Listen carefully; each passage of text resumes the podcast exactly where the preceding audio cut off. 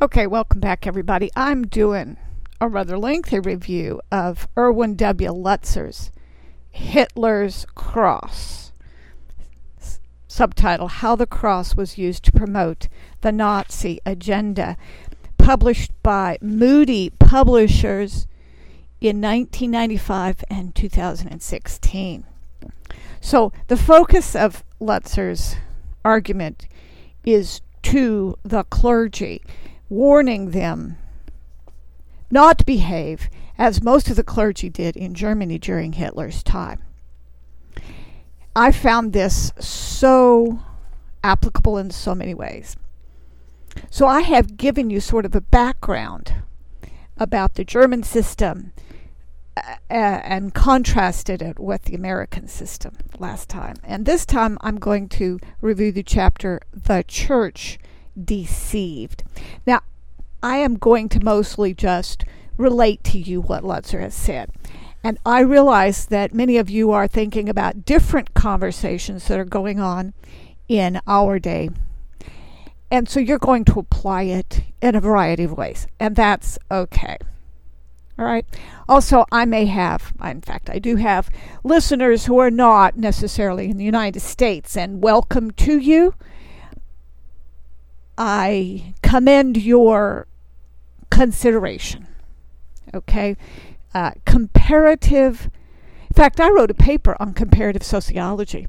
Why don't we study, if we're sociologists, scientists of society, why don't we compare one society to another? Why don't we compare one political system to another, one e- economic organization to another? But we simply don't, not in the United States. Now, they do in India because India itself has quite a lot of diversity within it, and they have enough scholarship that that's what they're doing. We we can't.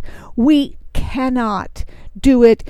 It's we're intimidated against it. We would be called racist. We we must not. In fact, I was speaking with a Spaniard and we said, wouldn't it be interesting to see a compare and contrast study between what Spain did with her colonies and what Britain did with her colonies and what worked and what didn't work and the outcome now after what 200 300 years. He's oh he agreed with me. Oh wonderful idea. I said but of course we can't do that in sociology. He said why not? I said well they would call it eurocentric. Well to a european that sounded uh, pretty stupid but that's what they would say but what they mean is we're not going to have that because we are going to call you racists. If you do any kind of comparative study, we're going to intimidate you because, of course, we all agree that being a racist is bad, so we're not going to permit that kind of a study. Who, who would who would say that? Okay, if if you follow basic thinking of sociology, you understand the conflict theorists following Marx are going to use racism and the issue is never the issue. The issue is always the revolution. So I didn't understand this 10 years ago, but now I understand that we can't have comparative studies because that would show that one method of organizing economy doesn't work as well as another. One kind of morality doesn't work as well on certain criteria as another, et cetera, et cetera. And so we must not have those kinds of studies. Absolutely not because that would put the question to our activism and but that's what sociology should do right we should have science before we have advocacy but that's not what we have it's certainly not sociology today in the united states okay so that was some contextual palaver i want to now turn your attention to hitler's cross that's the name of the book by erwin lutzer and chapter 5, The Church is Deceived. And I'm going to mostly read you excerpts in the order that he wrote them, but of course, I'm not so much critiquing his literary style. I'm not even critiquing his work. I am offering to you the consideration of his thesis and or theses. So uh, you will see clearly how this relates to some of the conversations going on today. page 127, quoting, with a thicket of swastika flags surrounding the altar of the Magdeburg Cathedral, the dean, Dr. Martin, declared in 1933, quote, Whoever reviles this symbol of ours is reviling our Germany. Dot, dot, dot. The swastika flags around the altar radiate hope. Semicolon, hope that that day is at last about to dawn. Unquote. Adoration for Hitler poured forth from pulpits of Germany. Pastor Siegfried Leffler proclaimed, quote, in the pitch black night of church history. Hitler became, as it were, the wonderful transparency for our time, the window of our age through which light fell on the history of Christianity. Through him, we are able to see the Savior in the history of the Germans. Okay, now, those of you who know anything about Judeo Christianity, you know that we are, Christians, are rooted in the monotheism of Judaism. There is one God, right? Although there is some controversy about the Trinity, but there is one God, yes, and we worship Jesus, and Jesus came in the flesh, a historical being, right? So if you know anything about theology, you know that what he is saying is contradictory, diametrically opposed to any kind of Christian orthodoxy. But he was not a badly educated man. No, pastors in Germany are educated. Just to rub it in. On August 30th, 1933, Pastor Julius Leutheuser gushed, quote, Christ has come to us through Hitler, dot, dot, dot, through his honesty, his faith, and his idealism. The Redeemer found us, dot, dot, dot. We know today the Savior has come, dot, dot, dot. We have only one task be German, not Christian, close quote. Today, pictures of this, quote, holy union, unquote, startle us, but in Hitler's day, being a good Christian involved being a good German nationalist. God and country were practically one and the same.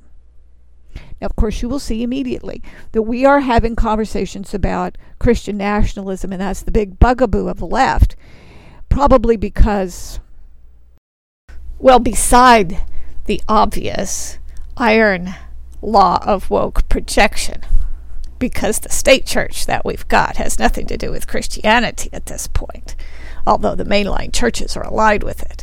And that's the major issue, right? Communists are masters of the false dilemma. But let's talk about Christian nationalism. Why is that the bugaboo? They know nothing about Christianity and don't want nationalism, right? We don't want borders. but the Christians are, you know, completely flummoxed because we have different definitions, a variety of different definitions. And so we're not quite sure what they mean and certainly what we mean in terms of that. But in Germany, it was not so unclear because they had, for a long time, had a state church. So, depending on what region you were, you were Catholic or Protestant. And most of the people were not what we would call born again with a personal relationship with God. Most of the people were uh, good Christians by virtue of being good Germans, you know. Okay.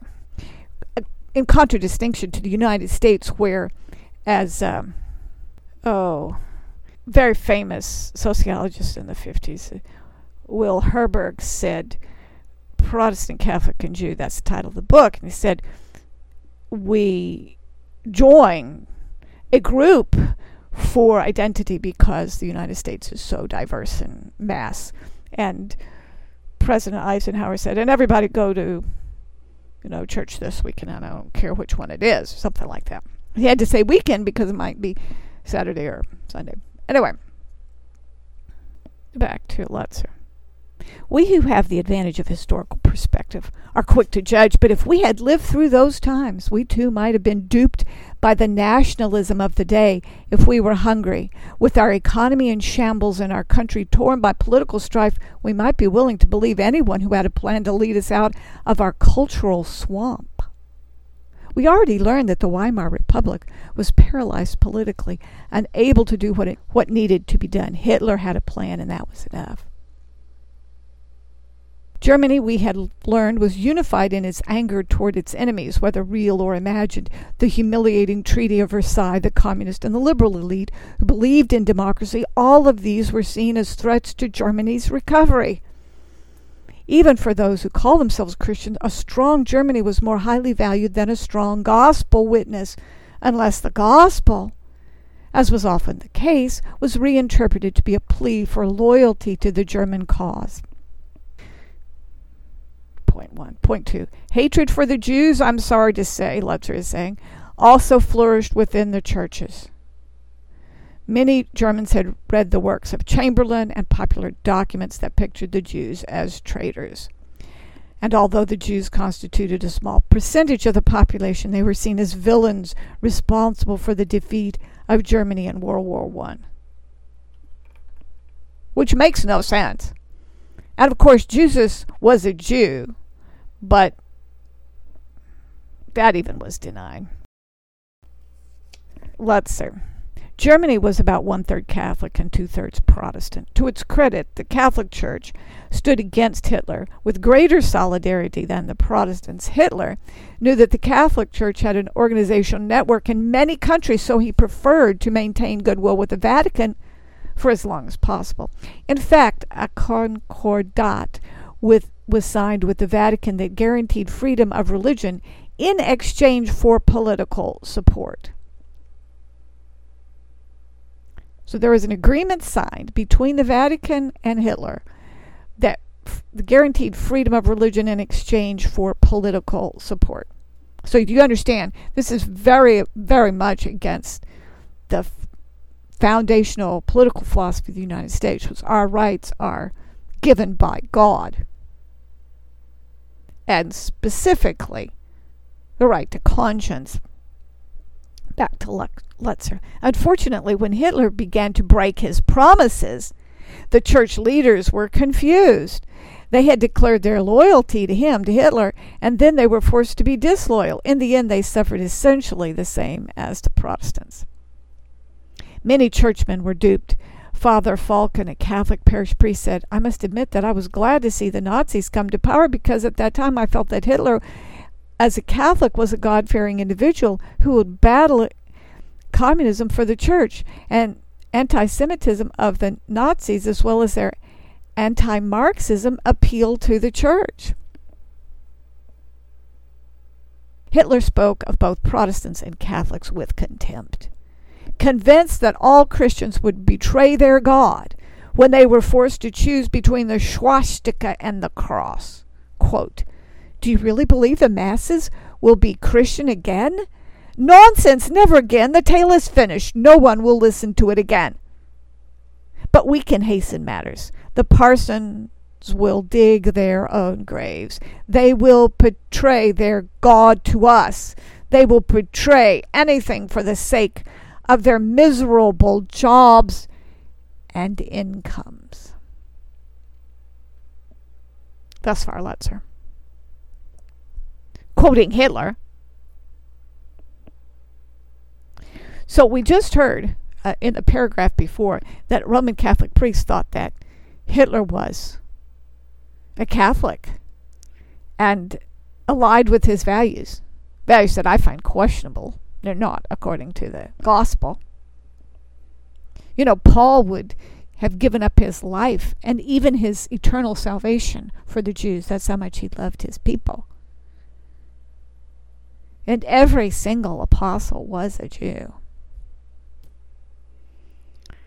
And Paul repeatedly went first to the synagogues when he went to a new town. Okay. We don't have we don't have to go there. that that should be obvious to you if it's not. But by contrast, Hitler followed a different kind of spirituality and specifically said, and it is documented because we have the quotation right here the parsons will dig their own graves, they will betray their God to us. They will betray anything for the sake of their miserable jobs and incomes. Selah. Who might be thinking that today? Lutzer. Quote, they will betray their God to us. Unquote. Unfortunately, many pastors did just that. Several weaknesses of the church made such a temptation difficult to resist. In the dark night of persecution, they betrayed their God. In the end, both Catholics and Protestants found themselves powerless to stop the Nazi steamroller. And yet, through the opposition from, though the opposition from the church was weak, it was the only organized opposition Hitler had. Neither the universities nor the schools challenged him, and only part of the church had courage to do so.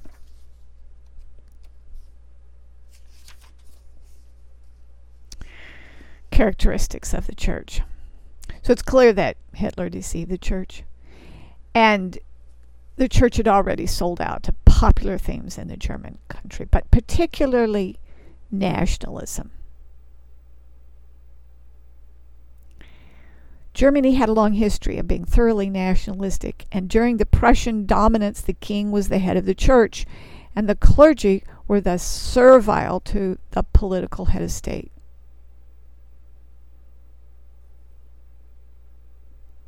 Lutzer, it should come as no surprise that the Protestant leaders call for a synthesis of Volkstum, German, German national identity, and Christianity. Since the Protestant churches all belong to more than 20 independent districts. The goal was that these regional churches be replaced by a Reichschurch, that is, a centralized national church. Some leaders wanted to revise the church's creed to bring them in line with the with National Socialism. These became known as German Christians, with the emphasis on German. Thus, when Hitler came to power, the large majority of these leaders welcomed him with enthusiasm. A strong Germany, they thought, meant a strong church. You can see how people, uh, some people, some people who had read the Bible thought that this was the tribulation. This was Jacob's trouble. This was the Antichrist church. And of course, we saw that the millennium did not follow thereafter immediately, but anyway, there are patterns to consider. Okay, so they had understood a divine right when they had kings, and the church joined in the general opposition to the democracy of the Weimar Republic and the liberties of individual conscience.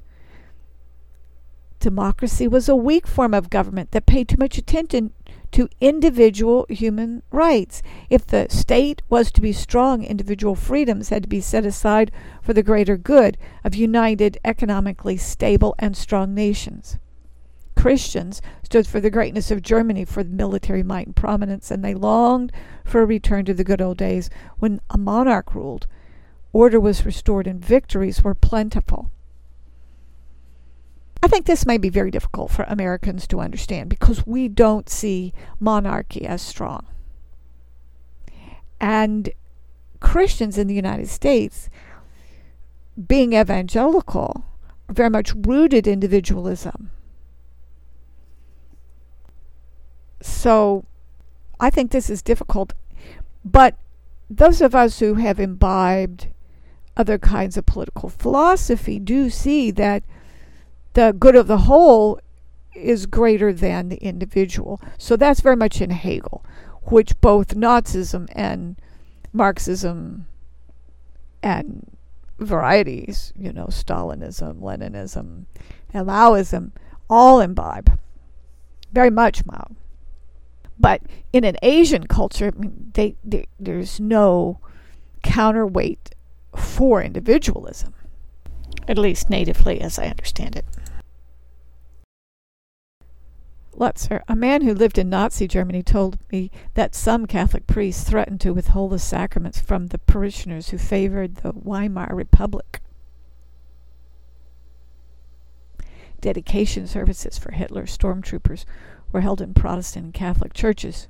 They were the heroes who were committed to a new Germany. Skipping.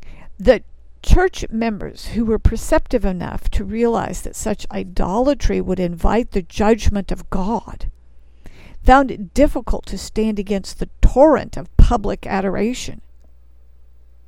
In general, those who doubted kept their doubts to themselves. Selah. There was a meme on oh some social media platform yesterday. Uh, a cat who apparently had been just typing on the computer, but then looking very startled at the camera. And the caption was The reaction to a knock on the door after you've been posting anti government memes all day. We don't need a radio. You know, the Gestapo would drive around with a truck and a radio finder. They were looking for people who had radios in their attics. Today, FBI, CIA, KGB, CCP, all they have to do is monitor the social media platforms. Okay, back to Lutzer liberalism. The church, for the most part, had abandoned the historic Christian faith and had opted for theological liberalism. That is, they read the Bible trying to separate the true from the false, denying the uniqueness of Christ. Okay, now, do you know anywhere else where we have that pattern? All of the denominational churches, and increasingly the evangelical church. If you are in a church where they say the Bible contains the Word of God, this is what you've got. And actually, they learned it from the Germans in about the 1890s. Without a clear message of repentance and faith in Christ alone as the Son of God, Let's go over that again. Without a clear message of repentance and faith in Christ alone as the Son of God, the churches substituted the proud banner of a Christianized nationalism for the meekness and humility of Christ. Okay, so there's so much to parse out, but here, here's the point. So I know I'm talking to Christians. Have you got a stronghold on what the center of Christianity is? It's Jesus. Okay? Do you really know what Jesus was like? Find it in the ancient texts. And don't be fooled by substitute representations. So, sweet Jesus, meek and mild is a substitute representation, and so is goose stepping. They're both off track. And anything is off track if there's not repentance, not sin, which is delineated and defined in the Bible. H- how could you not remember this if you couldn't remember? I mean, did you not remember Luther? Anyway. Okay, so in the next chapter, we're going to talk about the persecution of the church. Christians of all kinds were deceived by Hitler at least initially. The liberals, however, were, quote, tossed to and fro by every wind of doctrine, unquote, and they found themselves particularly vulnerable to the vortex of the Nazi whirlwind. Even when Hitler's agenda finally became clear, they were not willing to suffer for a gospel they had long since abandoned. So, do you remember last time I talked about the two spheres? So that there is the practical and the spiritual, and never the twain shall meet.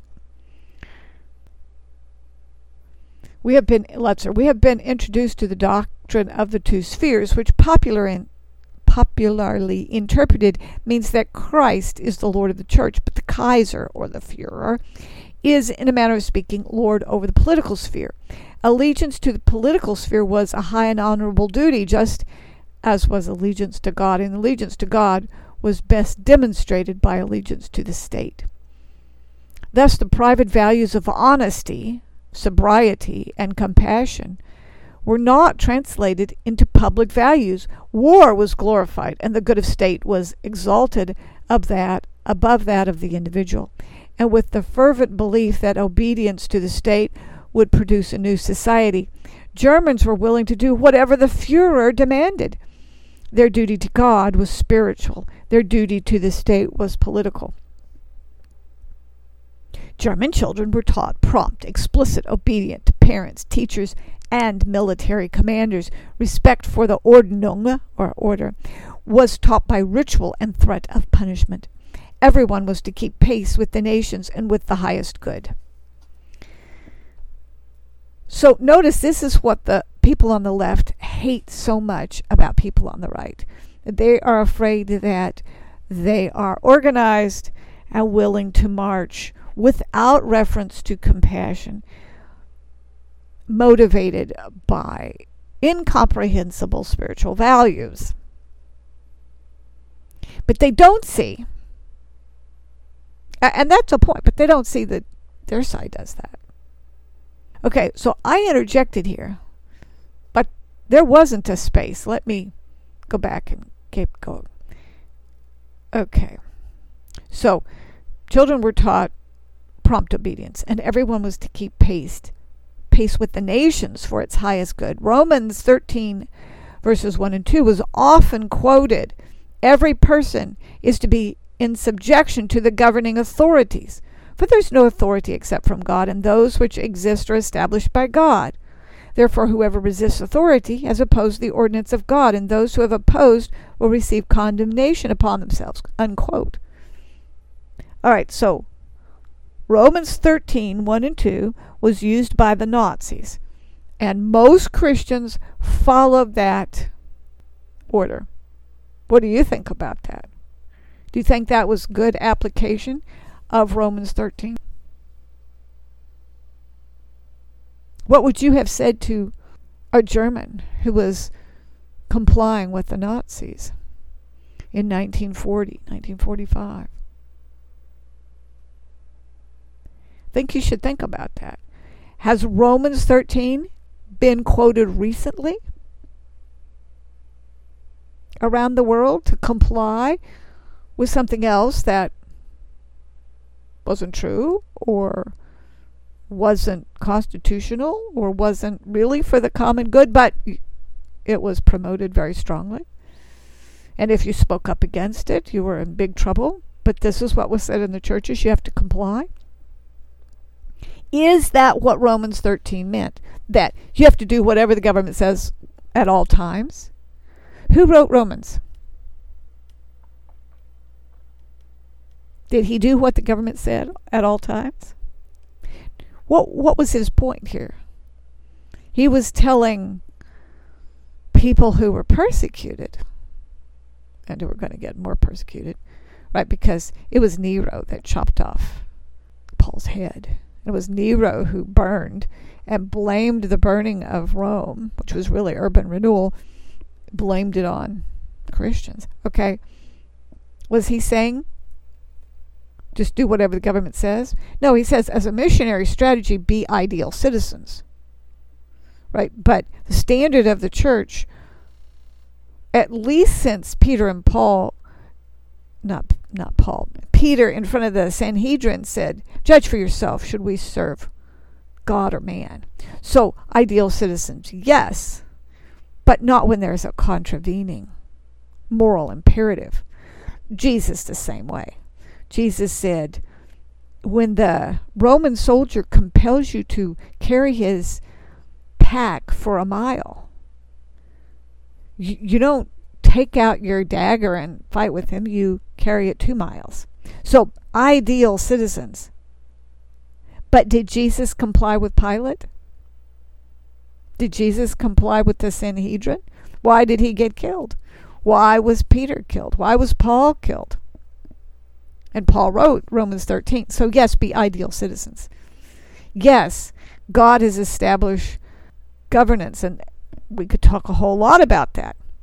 But self governance and governance and there is that which is set up under the providence of God that God permits, and then there's governance that God set up directly that's more godly. But it's based on the self governance of the people, and so there's less governance. But anyway, there's tyrannical, demonically inspired governments. And when we live under them, we are still model citizens. Right. That's what it says in Romans. Not all government is godly and therefore you should always do it, even in violation of your conscience. No. Okay. So maybe we need to have a Greek word study in Romans, but I think you understand. Okay, so now the Lutheran Church had a strong well, among the Protestants, I would say, strong pietist movement, and often quietists. So they would say that, you know, you should just be quiet and be focused on spirituality. Whereas Reformed faith, and there's a lot of Reformed folk in the Protestant German church, that the government of God should be played out. Okay, anyway. Lutzer, pietism, with its emphasis on personal devotion to Christ, was used to inject spiritual life into the mainstream Lutheran Church. But by maintaining intense loyalty to the political authorities and insisting on obedience to the state, even if it was contrary to one's personal convictions, pietism had scant influence on stemming the Nazi tide. Okay, again, applicable to today in a number of ways. So,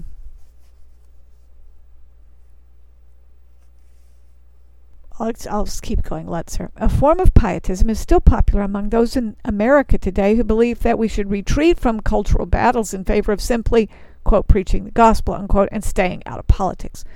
What they forget is that this, as the state encroaches on our liberties, our spiritual f- sphere will continue to shrink until our very freedoms are taken away. No one will be able to run and hide. James Dobson, in a letter sent to his supporters, challenged his readers with a series of questions. Colon, At what point will we be willing to defend what we believe? Will parents object if their children are routinely indoctrinated in homosexual ideology or occultism in public schools? Will we object if the state tells pastors what they can or cannot say from the pulpit? In Sweden, an evangelical pastor preached on Sodom and Gomorrah was convicted of, quote, verbal violence, unquote, against homosexuals and sentenced to four week prison term. Will we object if the state assumes ownership of our children and tells us how to rear them or else lose custody? Will we object if every church has to hire a homosexual to satisfy a quota obligation? Unquote. You know, I used to think that James Dobson was a little bit tightly wound, but it really sounds differently in 2023 than it did in. Well, when was this book originally published? My goodness, 1995. Of course, that could have been Okay. Also, in the Civil War, the Northern Presbyterian Church played this card too. Oh, we're just going to be spiritual, so we're not going to. No, no. No. Sorry. It was the Southern Presbyterian Church. It said spirituality. They're going to be spiritual, so they're not going to get involved in discussing the Civil War. That's the way it went. So even today, well, at least in the 80s, if you talked about spirituality, then church officials would accuse you of not being involved, uh, particularly in politics like anti racism, when that's not what you meant at all. You meant spirituality like charismata. Boy, that was a deaf ear. Okay. Lutzer. Hitler would soon try to force the church to adopt what he called, quote, positive Christianity, unquote. That was more radical than even most nationalistic churches had anticipated. His plan, as it would be later unveiled, called for the obliteration of the church. In the end, he wanted to transform the church so thoroughly that every vestige of Christianity would be smashed. There was not enough room in the church for both the cross and the swastika. As Hitler himself mused, one God must dominate another. Given the weakness of the church, his goal appeared to be within reach, though it would not be as easy as he thought. So, next time we're going to talk about that church that objected. So, he got things inch by mile.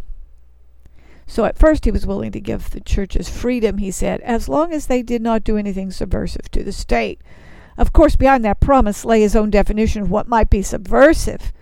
But his guarded promise, as well as a concordat with the Vatican that guaranteed freedom to the Catholic Church, was welcome.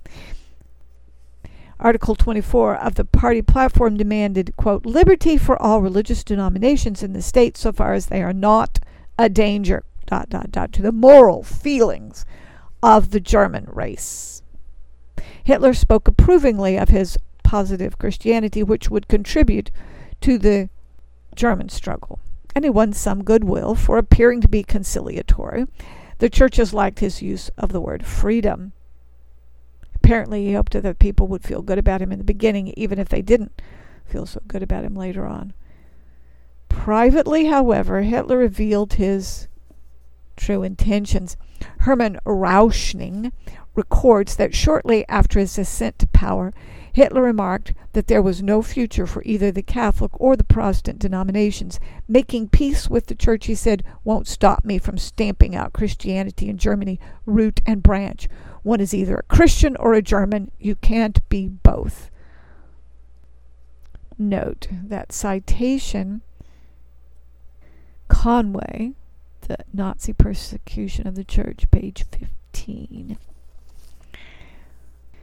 On March the 21st, 1933, Hitler arranged an impressive spectacle for the opening of the new session of the Reichstag in the Garrison Church in Potsdam. With pomp and ceremony, he sought to assure the nation he could follow a conservative path and seek harmony with the churches.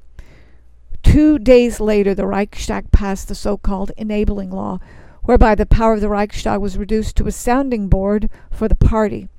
The necessary majority to pass the bill was secured by the arrest of some parliament members and by threatening others. By July, Hitler proclaimed the Nazis the only party in Germany. But in those early days, the word freedom and peace were found in all of his speeches. That gave the masses the reassurance that though they might have some misgivings, once they understood him better, they would know that he was on their side. Next, Hitler, a master of deceit, looked for a pretext, an excuse for exercising greater control, just as the Reichstag fire was an excuse for suspending personal liberty, so he created other opportunities that gave him the privilege of bypassing conventional means of justice. Selah. He created opportunities that gave him the privilege of bypassing. Back to Lutzer. As a prelude for attempted takeover of the church, Hitler removed some of his opposition by falsely accusing churchmen of treason, theft, or sexual malpractices. Goebbels, the propaganda minister, insisted that those trials be published in detail in newspapers, thus parading lurid details about known ministers, priests, and nuns Priests who warned parents against letting their children become part of the Hitler Youth were subjected to blackmail. Thus, Hitler silenced the mouths of those who would dare oppose him. Catholic priests, nuns, and church leaders were arrested on trumped up charges, and religious publications were suppressed. Hitler always said that the best way to conquer your enemies is to divide them. He encouraged a movement simply called quote, God believers, unquote, designed to persuade individuals to withdraw from churches. The sales pitch was that there was an alternative to the church. Whatever to be accomplished could be done elsewhere in other ways. The state could have a ceremony to dedicate infants, and state could have its own holidays without the need to celebrate Christian ones. In 1935, prayer ceased to be obligatory in schools, and religious instructions was not yet exactly prohibited, but it was limited to those who had been licensed by the state. Skipping down. Carols and nativity plays were banned from the schools in 1938, and even the name Christmas was changed to Yuletide. Crucifixes were limited were eliminated from classrooms. And Easter was turned into a holiday that heralded the arrival of spring. Skipping down. Not unlike some of our own liberated social planners, Hitler preached that the children belonged to the Reich. To parents, Hitler calmly said, Your child belongs to us already. What are you? You will pass on. Your descendants, however, now stand in the new camp. In a short time, they will know nothing else but this new community. The Hitler Youth competed with the educational system of the state. Private schools were abolished, and by 1938, all education was unified under Nazi ideology. Textbooks were rewritten. Skipping down. Okay, book burning was common. Thousands of students burned an estimated 20,000 books in the square opposite Berlin University. Initially, there was significant opposition, but few spoke against it because of the fear of reprisals. Also, people longed to believe the myth that after Hitler consolidated his power, he would relax and allow more freedoms Others accepted these new ideas as a kind of exchange for the economic and political benefits they now had. Too late did they realize that these were only initial stages of a complete Nazi takeover. So, Hitler was law of the states, and Rushdoony was a reformed theologian in the United States, passed on already, said, Behind every system of law, there is a God. The people say law is inherently religious. So, Hitler is in charge of Germany, and this church is staying very little and is getting pushed into a corner. And the masses don't realize that he intends to eliminate the church thereby. Okay, so what does the church do? Well, there are few who do something. And of course, there's ongoing controversy within the church, which is documented. So, next time, we're going to talk about that.